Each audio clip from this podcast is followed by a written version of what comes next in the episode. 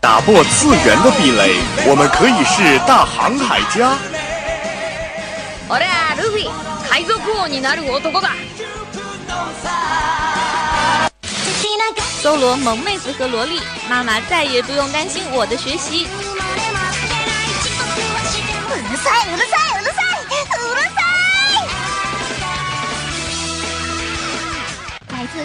日本、欧美、全世界的 ANG News，让你的耳朵根本停不下来。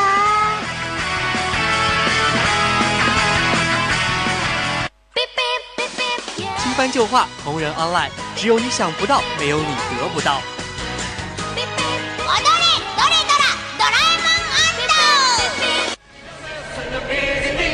不要叫我们红领巾，我们也不是活雷锋。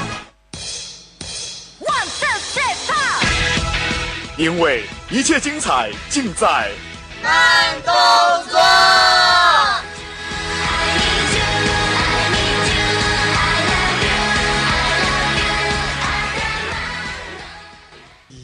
やめて。生まれ変わる今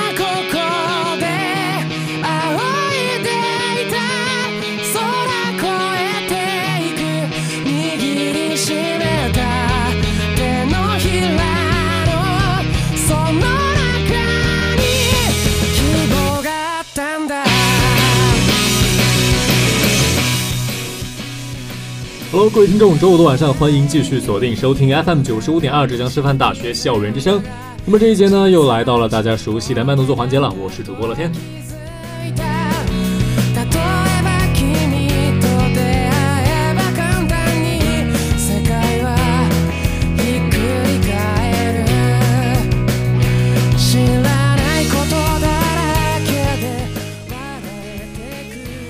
是又到了这个啊金秋送爽、丹桂飘香的这个季节。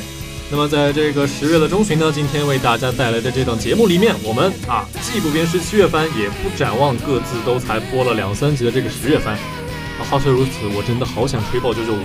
我徐乐天有一个梦想，就是成为电台巨星。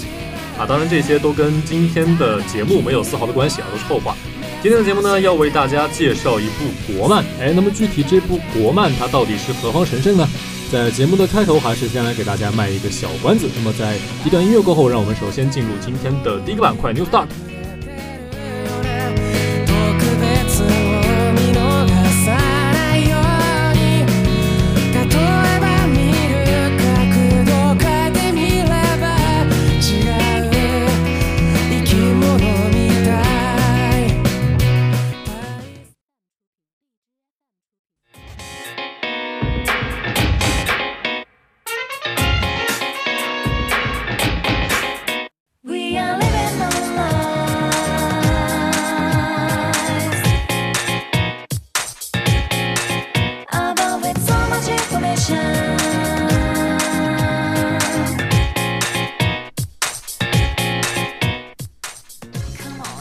，New Start 资讯全雷达，今天依旧为大家带来大陆、日本、欧美、全世界的 NG News。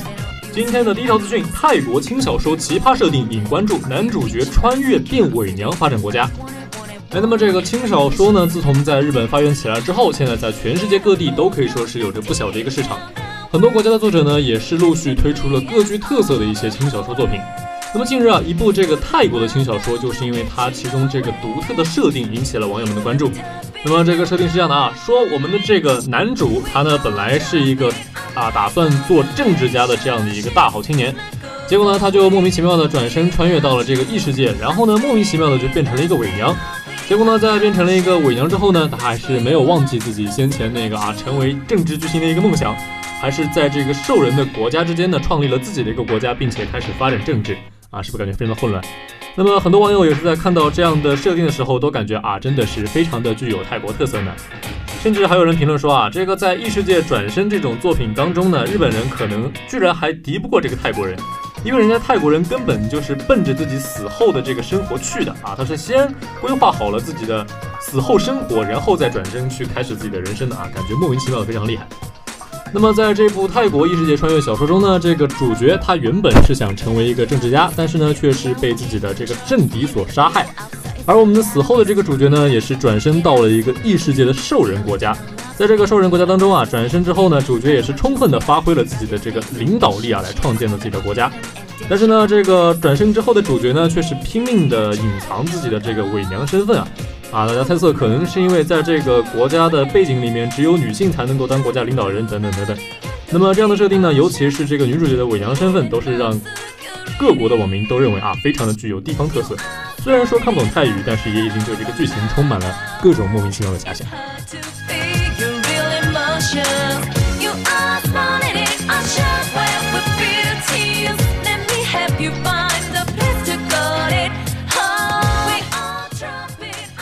好，今天的第二条资讯是关于一部今年即将有可能成为年霸的这样的一部作品啊，《刀剑神域》亚丝娜 YouTuber 出道，粉丝养成拒绝调教。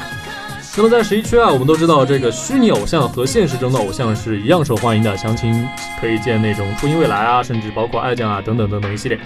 甚至呢他们的人气还有可能会反超现实当中的偶像。那么近日呢，这个《刀剑神域》S A O 的官方也是宣布啊，系列当中的这个人气女主亚丝娜也将以这个虚拟 YouTuber 的身份出道，和之前的这个普雷米亚一样，它的一些功能和特点同样将由粉丝们来决定。哎，是不是觉得充满了遐想啊？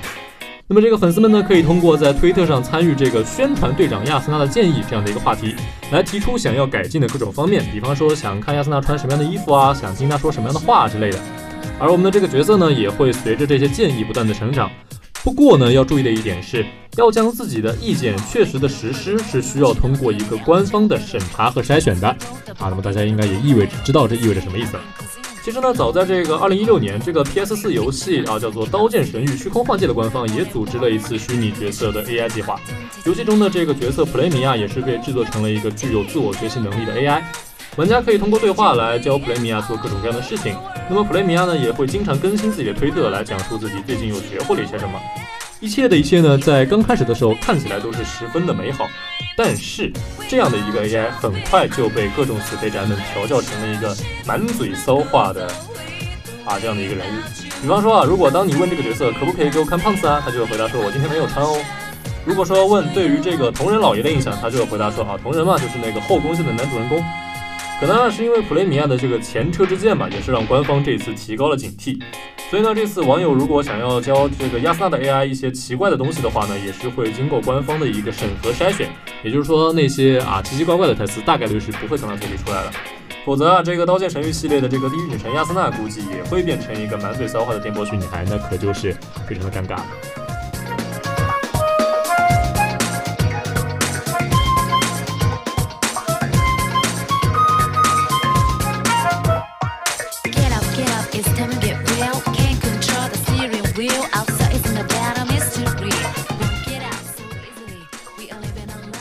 么今天的第三条也是最后一条资讯，月色真美画师插图的作品《你在月夜里闪耀光辉》宣布真人电影化。在第二十三回电击小说大赏受赏作，那么也是佐野彻夜的出道小说《你在月夜里闪耀光辉》宣布真人电影化。两位主角由有野芽郁和北村匠海搭档出演，同时呢，还有这个松本穗香、甲培祥真、金田美樱、幽香长谷川金子、吉川光博、生田智子等也将参演该作。那么这个你在月夜里闪耀光辉是由日本轻文学作家佐野彻夜著作，同样呢也是由这个 ASCII Media Works 所属的这个轻文学作品。这部作品呢讲述的是这个重要之人辞世之后，这个浑浑噩噩的活着的男主角叫做冈田卓，在高中邂逅了一位罹患不治之症啊，这个病症叫做发光病的少女，少女名叫做度良赖真水之后的故事。那么这个度良赖真水呢，与冈田卓许下约定，让卓帮助他在所剩不多的生命当中完成他尚未完成的一些愿望。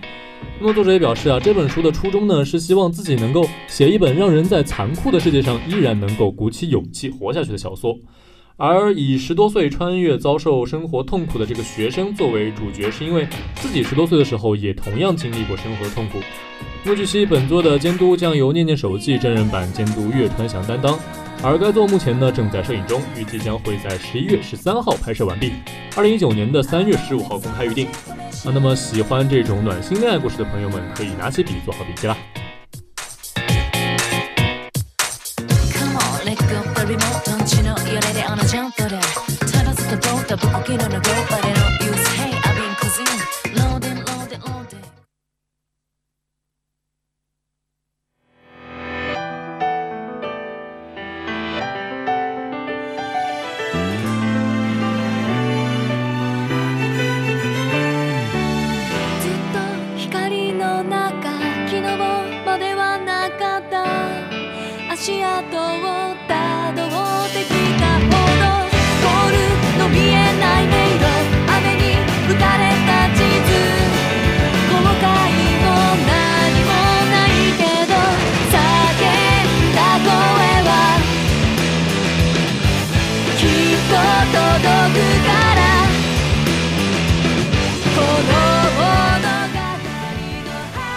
那么在今天的这个资讯环节呢，也是先提到了这个刀剑神域 S.A.O，后来又提到了这个啊十几岁就罹患绝症的这个花季少女，把这两个因素呢结合在一起，就让人难免想到刀剑神域当中的这个绝剑篇。因此呢，在今天这个资讯的最后，也是为大家送上这首由啊我们的亚斯娜同学护松瑶演唱的这首 Courage。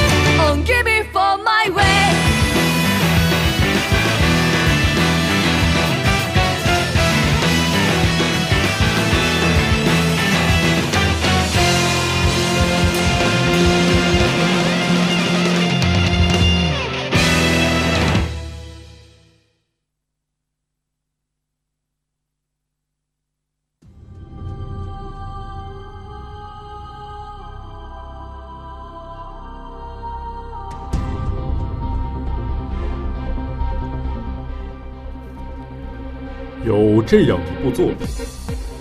它由国人作者完全独立创作，它的更新节奏快得一塌糊涂，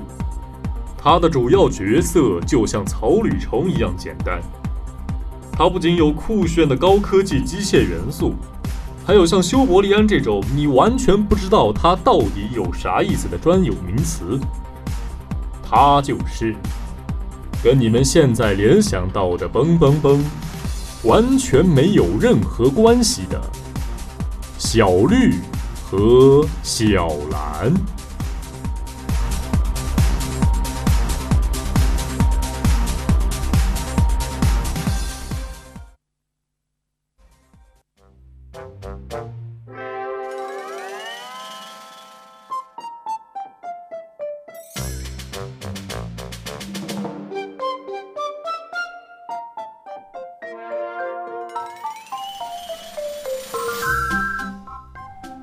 哎呦，那么也是在卖了这么久的关子之后，终于也是以一种一本正经的语气把这个番的名字给念出来啊，真太羞耻了。那么今天的这个第二个板块动漫主打将为大家带来的这部国产动漫作品呢，就是这个啊小绿和小蓝。那么这个番呢也是非常的有特点啊。为什么说它的主要角色跟草履虫一样简单呢？是因为这部漫画在最终在最初被创作出来的时候，它的两个主要角色，也就是我们的小绿和小蓝。都是线条非常简单的火柴人。那么这个番之所以能够保持这个日更的这样的一个更新速度啊，也是因为它画起来实在是太方便了啊。当然也不全是因为这个原因啊，这边只是一个比较欢快的一个说法。那么我们的编辑也是来抱怨啊，说这样的一个作品呢，虽然它其实是非常有吸引人的一些内容的，但是就是因为这个火柴人的外包装实在是过于粗糙简陋，让那些路人们都完全没有兴趣点开来看一下。好像可以拿来作为给别人安利的这个卖点的呢，也就只有它日更的这个优良传统了。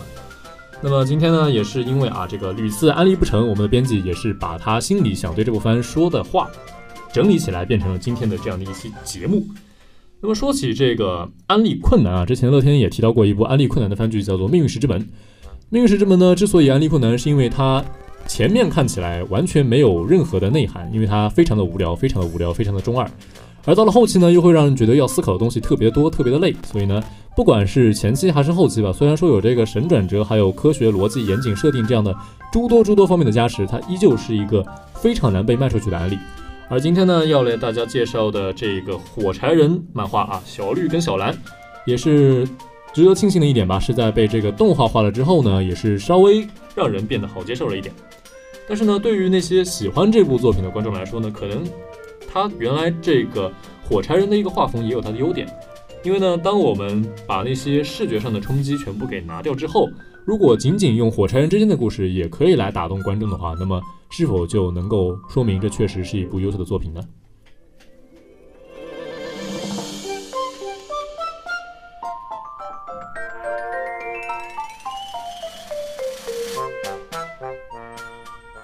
好，那么再让我们说回这个作品本身。严格来说啊，这个小绿和小蓝呢，它其实是一部短篇集，而它的这个诞生呢，可能真的只是作者啊，我们的作者呢名字叫做笛子啊，一般也叫笛子老爷，可能呢也只不过是这个作者的一时兴起。一开始的时候呢，这个大佬可能只是想让这两个有颜色的火柴人在各种各样的情况下谈个恋爱，所以呢，你会看到啊，上一个世界里呢，小绿同学啊，含蓄的好像能将所有的表达最后都转化成一句“今天天气真好”。下一个世界里呢，可能就因为一时冲动，将这个“我喜欢你”的真心脱口而出。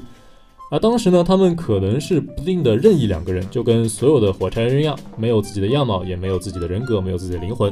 只不过呢是碰巧颜色一样的两根火柴罢了。但是呢，在经过了这个无数个世界的相遇之后啊，总是会被彼此所吸引的两个人，逐渐的就变成了特别的存在。我们的这个情商满分的这个小绿同学呢，不管在哪个世界，都会带着这个温润的微笑和身边所有人打成一片，但是呢，却从来不会对除了小蓝以外的任何人暴露出自己软弱与不安的一面，是不是很甜啊？而呢，我们这个小蓝同学虽然性子急躁，又有些内向，有的时候呢会很天才，有的时候呢又是普通人，但是呢，小蓝同学会永远用那颗单纯善良的心去面对着他所生活的这个世界。这样的两个人之间呢，主动的好像永远是小绿。不管是在易碎品里面的那句“你整个人都是我的”，那个盒子当然早就是我的这样的满分情话，还是在三分钟的拍摄花絮里，在那个旋转餐厅当中直接的亲吻，我们的绿酱呢总是会面不改色的将对于小兰的那份喜爱表达出来，而被直球的小兰每次都会毫不意外的啊直接害羞到大脑宕机，嘴上呢也是傲娇的说啊你怎么好意思做出这种话？那但实际上呢，还是忍不住扬起了他幸福的小嘴角。不知道大家有没有听说过一种交通工具啊，叫做直升机。我们在这个文艺的时候、矫情的时候，常说啊，这个人类嘛，都是拥有单只翅膀的天使，只有找到生命当中的另一半，才能够一起飞往天堂。哎，好肉麻。但是呢，这样的一部作品里面，这样的两个天使，他们可能碰巧翅膀长在了同一边，这样的两个人，大概也就只有化身成一架直升机，才能前往那个理想中的地方吧。那么，所幸的是呢，那个地方确实是愿意为他们敞开双臂的。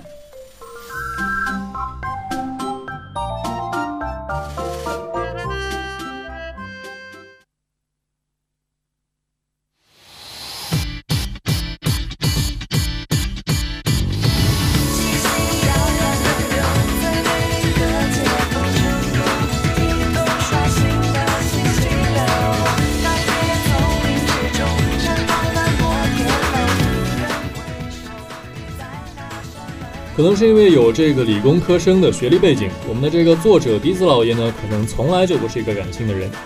那些零零散散的故事，他们在彩色的糖纸之下包裹的，往往都是一口又一口会让人隐隐作痛的玻璃渣。为了安抚大家受伤的这个小心灵，也为了串联起所有的平行世界，笛子老爷将所有的人物的真实职业都设定成了演员，而他们经历的那些故事呢，不过是他们一幕一幕演出来的戏罢了。但其实啊，所有人都知道，无论是在笛子还是在读者心中，那些故事都更应该是真实的发生在无限宇宙的某个角落里的。机器人小绿的存在可以说是演员的设定所无法解释的一个 bug。他呢是一个因为小兰的私心而有着和幼年的小绿同样样貌的一个家政机器人，但是呢实际上是身为这个伯伦希尔科技公司第七开发部部长的小兰所编写出来的初级人工智能。光从外在来看呢，几率就像是一个正在成长的孩子，天真脱线，又有着机器人因为程序运算而特有的一个直白。但是呢，这个孩子能够轻而易举地做到所有人类都无法做到的事情。玩游戏呢，就像是一个天然的作弊器，而同声传译的效果只是欠缺一点人类的随机应变。如果说呢，有这个身为管理员的小兰同意，他甚至真的能够直接征服人类。毕竟啊，无论是在现在还是在存在着那个世界的未来，人类都已经无法离开科技了。可以说啊，这个机器人篇是整部作品当中最长也是最完整的一条世界线。在这条世界线上呢，人工智能这个已经被笼统的讨论了不知道多少次的问题，再次以更加细致、以更加真实的方式被呈现。人类好像总是在各种科幻作品当中恐惧着人工智能的存在，但是呢，创造一个真正如人类一样的人工智能，其实又并没有那么容易。光如何才是人类这个首要的问题，就从来就没有人可以给出明确的定义。人如果要模仿自己，首先要理解自己，而模仿人类而生的这个人工智能，也必然会代替到一部分人。当小兰因为自己开发出来的翻译程序对从事翻译工作的小绿带来威胁而感到愧疚的时候，身为当事人的小绿却至始至终都没有一丝责怪。时代的发展总是要伴随着阵痛，而人所能做的唯一抗争，只是让自己变得更加的无可取代。其实，这个机器人篇并不是唯一的一个科幻类篇章。无论是在世界树的意志当中，人工智能积分制度下对这个道德与利益的矛盾讨论，还是在单向契约中脑内芯片对于个人情感制约的合理性，那些隐藏着的问题，都在可能到来的科技的推动下被摊开在所有人面前。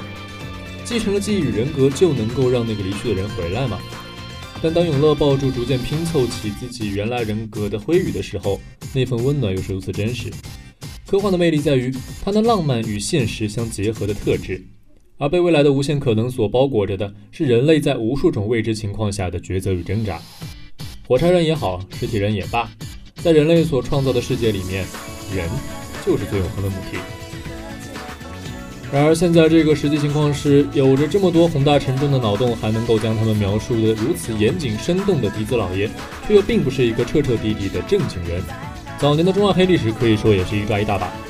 后期发展中呢，这个稳重温润的绿总曾经给自己发明的体操动作起的名字是啊，叫做“世纪末彼岸花丛中的死之结界”，甚至还被设定过这个走钢丝的时候一边后空翻一边转五乘五魔方，同时还能倒背国家民法这样奇葩的一个才能。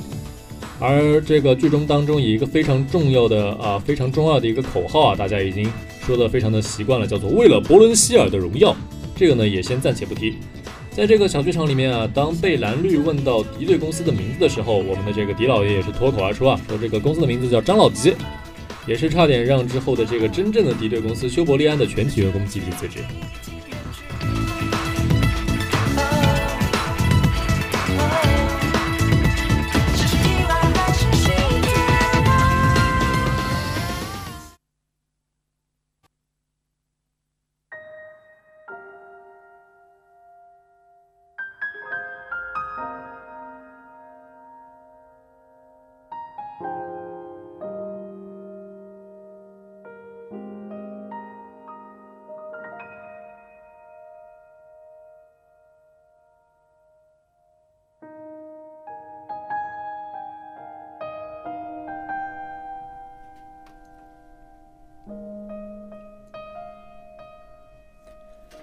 可能有的时候作者也会想，哎呀，既然都已经决定用这个短篇集的形式了，那么我们也随便一点也没关系嘛。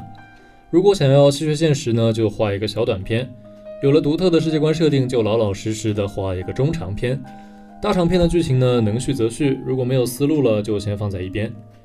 黑势力代表的永乐和辉宇，女性角色担当的非典型魔法少女小亚麻和白景，天才大人伊维和被他盗版出来却差点把他气死的人工智能边境，这些原先可能只是随意构想出来的人物，随着故事的发展，逐渐和绿兰一样，变成了一个又一个独立个体。这大概就是所谓的编剧有钱可以请更多演员的情况了。但是呢，看着早就已经习惯被虐的绿兰，一边翻看剧本，一边进行惯例的这个谁死谁请客的赌约的时候，有的时候又会非常想停住正在滑动屏幕的手，就让他们停留在这岁月静好的时候吧。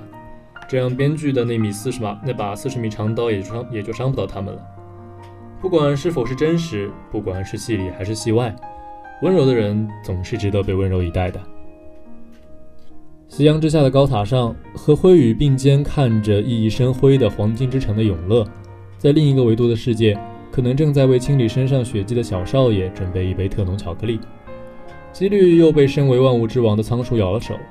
而正准备出门去寻找他买菜的边境的身后，是仍然在和代码做斗争的伊维。玉兰在进行不知道第几次的约会，出任务的小亚麻再一次撞上了同样出任务的白景。在千千万万个世界当中不断相遇的他们，今天也正与自己命中注定的那一个人携手走向命定的结局。我将以科学的力量凌驾于超能力之上，为了伯伦希尔的荣耀，我将化身为黑暗之中的双剑，以修伯利安的名义。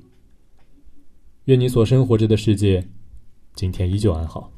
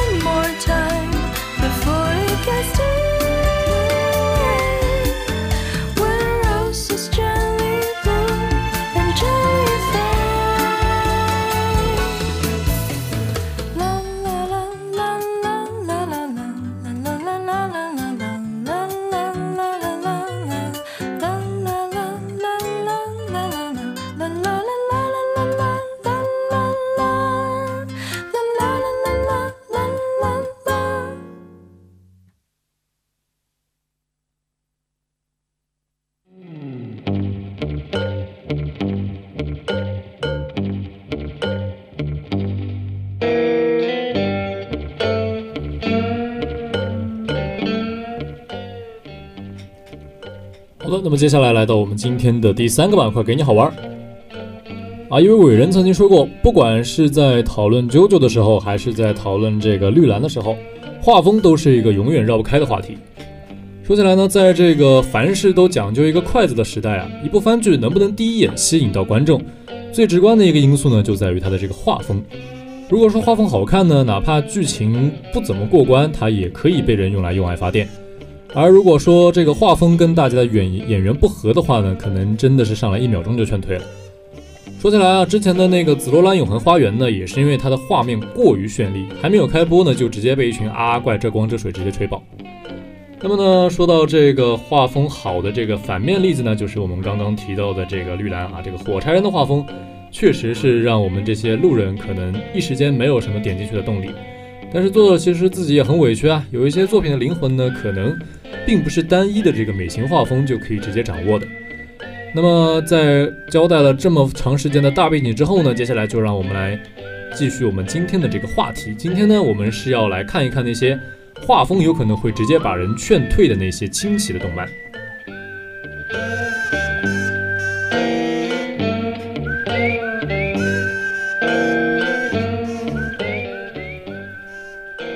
说到这个画风妖孽诡异啊，我们所不能不提的一部非常具有代表性的一部作品，就是我们今天要提到的第一部作品，叫做《怪画猫》。想象一下这样的一个画面啊，有一个背着巨大药箱的这个高大青年，手里呢拿着一把退魔之剑啊，不停地斩杀一个又一个作恶的妖怪。他侧身的时候呢，用他那个艳红的眼妆啊，画过这个勾人心魄的这个小弧度。这样的一个画面放在普通的这个漫画里面都是怎么画怎么好看，但是呢，在这个怪画猫里面就莫名其妙的变得带上了三分诡异。毕竟人家用的是日本传统的这个浮世绘画风。每次看到那些来自江户时代的妖艳色彩，总是会在心里不断往外冒寒意的这个驱使下，先默默的点一下暂停，重新感受一下这个人间的温度啊，然后等到自己的这个小心脏暖和回来之后呢，然后再继续看下去。不过呢，话又说回来啊，这个怪画猫它里面所有的故事几乎都是取材于日本的一些民间传说，而这些吊诡的设定呢，可能也只有用这种自带诡异氛围的浮世绘浮世绘风格才能够驾驭的淋漓尽致吧。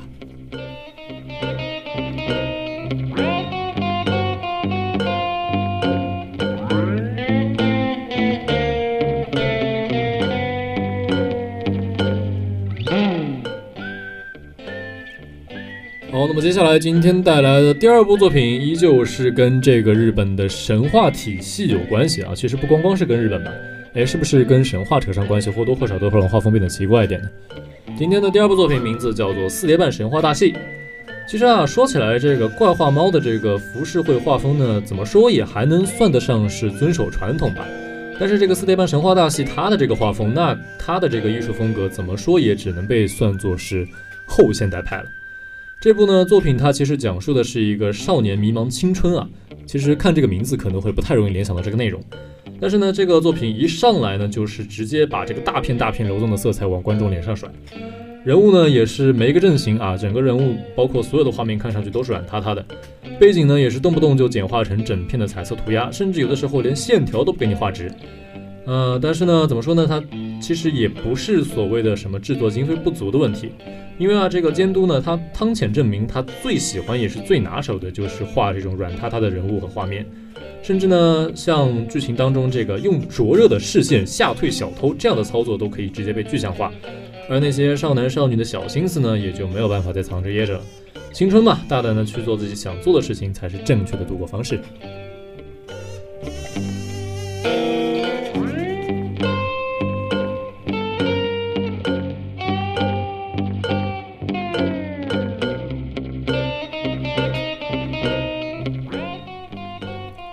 其实之前的两部作品呢，虽然我们一上来就说啊是这个画风劝退的作品，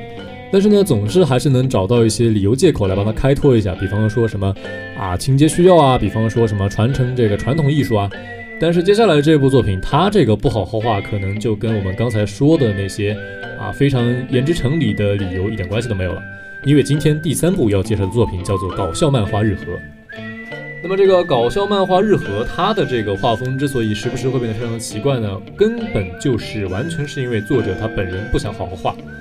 那么如果说为什么不好好画呢？这个问题好像又没有什么意义。大家仔细想一想，一部搞笑动画为什么要画那么正经？完全没有必要，对不对？别人的画风呢，可能只是偶尔崩坏，而我们的日和呢，是从内到外每一帧都在崩坏，完全就是看到那个画面就可以直接让人笑出来，完全不用思考内容。而且，难道你希望正常画风的人来演绎那些脑洞大开和正经二字八竿子打不着的故事吗？其实也不合适，对吧？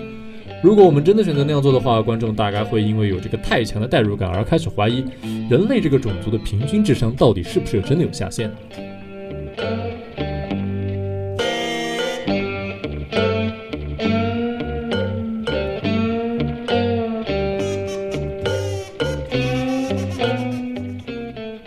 好，最后一个。前面也是提到了这个汤浅正明老师啊，他的一个画风呢也是非常的有特点，因为他总是非常善于把自己笔下的人物处理的非常的啊软塌塌，不管是刚才提到的四点半神话大戏也好，还是乒乓也好，还是之前曾经有一期做过推介的这个宣告黎明的录制歌也好，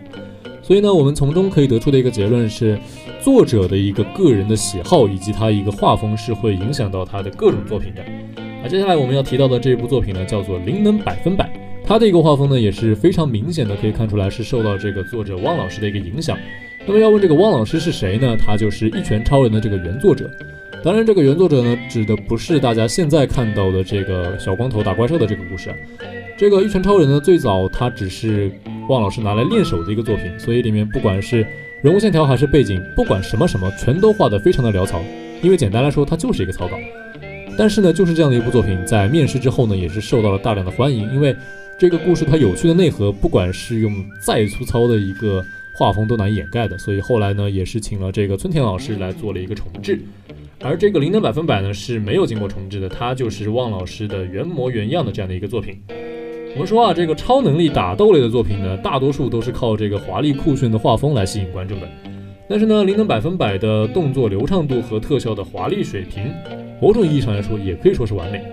只不过呢，这个画风总是让人觉得自己不是在看日漫，而是在看这个美漫。我们的这个主要角色呢，他这个椭圆的头型啊，半圆的这个三白眼，可能大家乍一看觉得根本完全看不出来哪里帅嘛，一点都不帅啊！啊，这个人物描述呢，也是跟大家刚才所想到的那个光头奇遇老师是非常的像，因为完全就是同一个作品画，同一个作者画出来的嘛。但是呢，汪老师笔下的人物魅力可是他神奇的画风完全无法掩盖的。有那些看着除了超能力什么都不会的龙套，在除了超能力什么都会的老师的温暖下逐渐成长的故事，这样的一个故事呢，不管它的画风再怎么粗糙，都是值得一看的。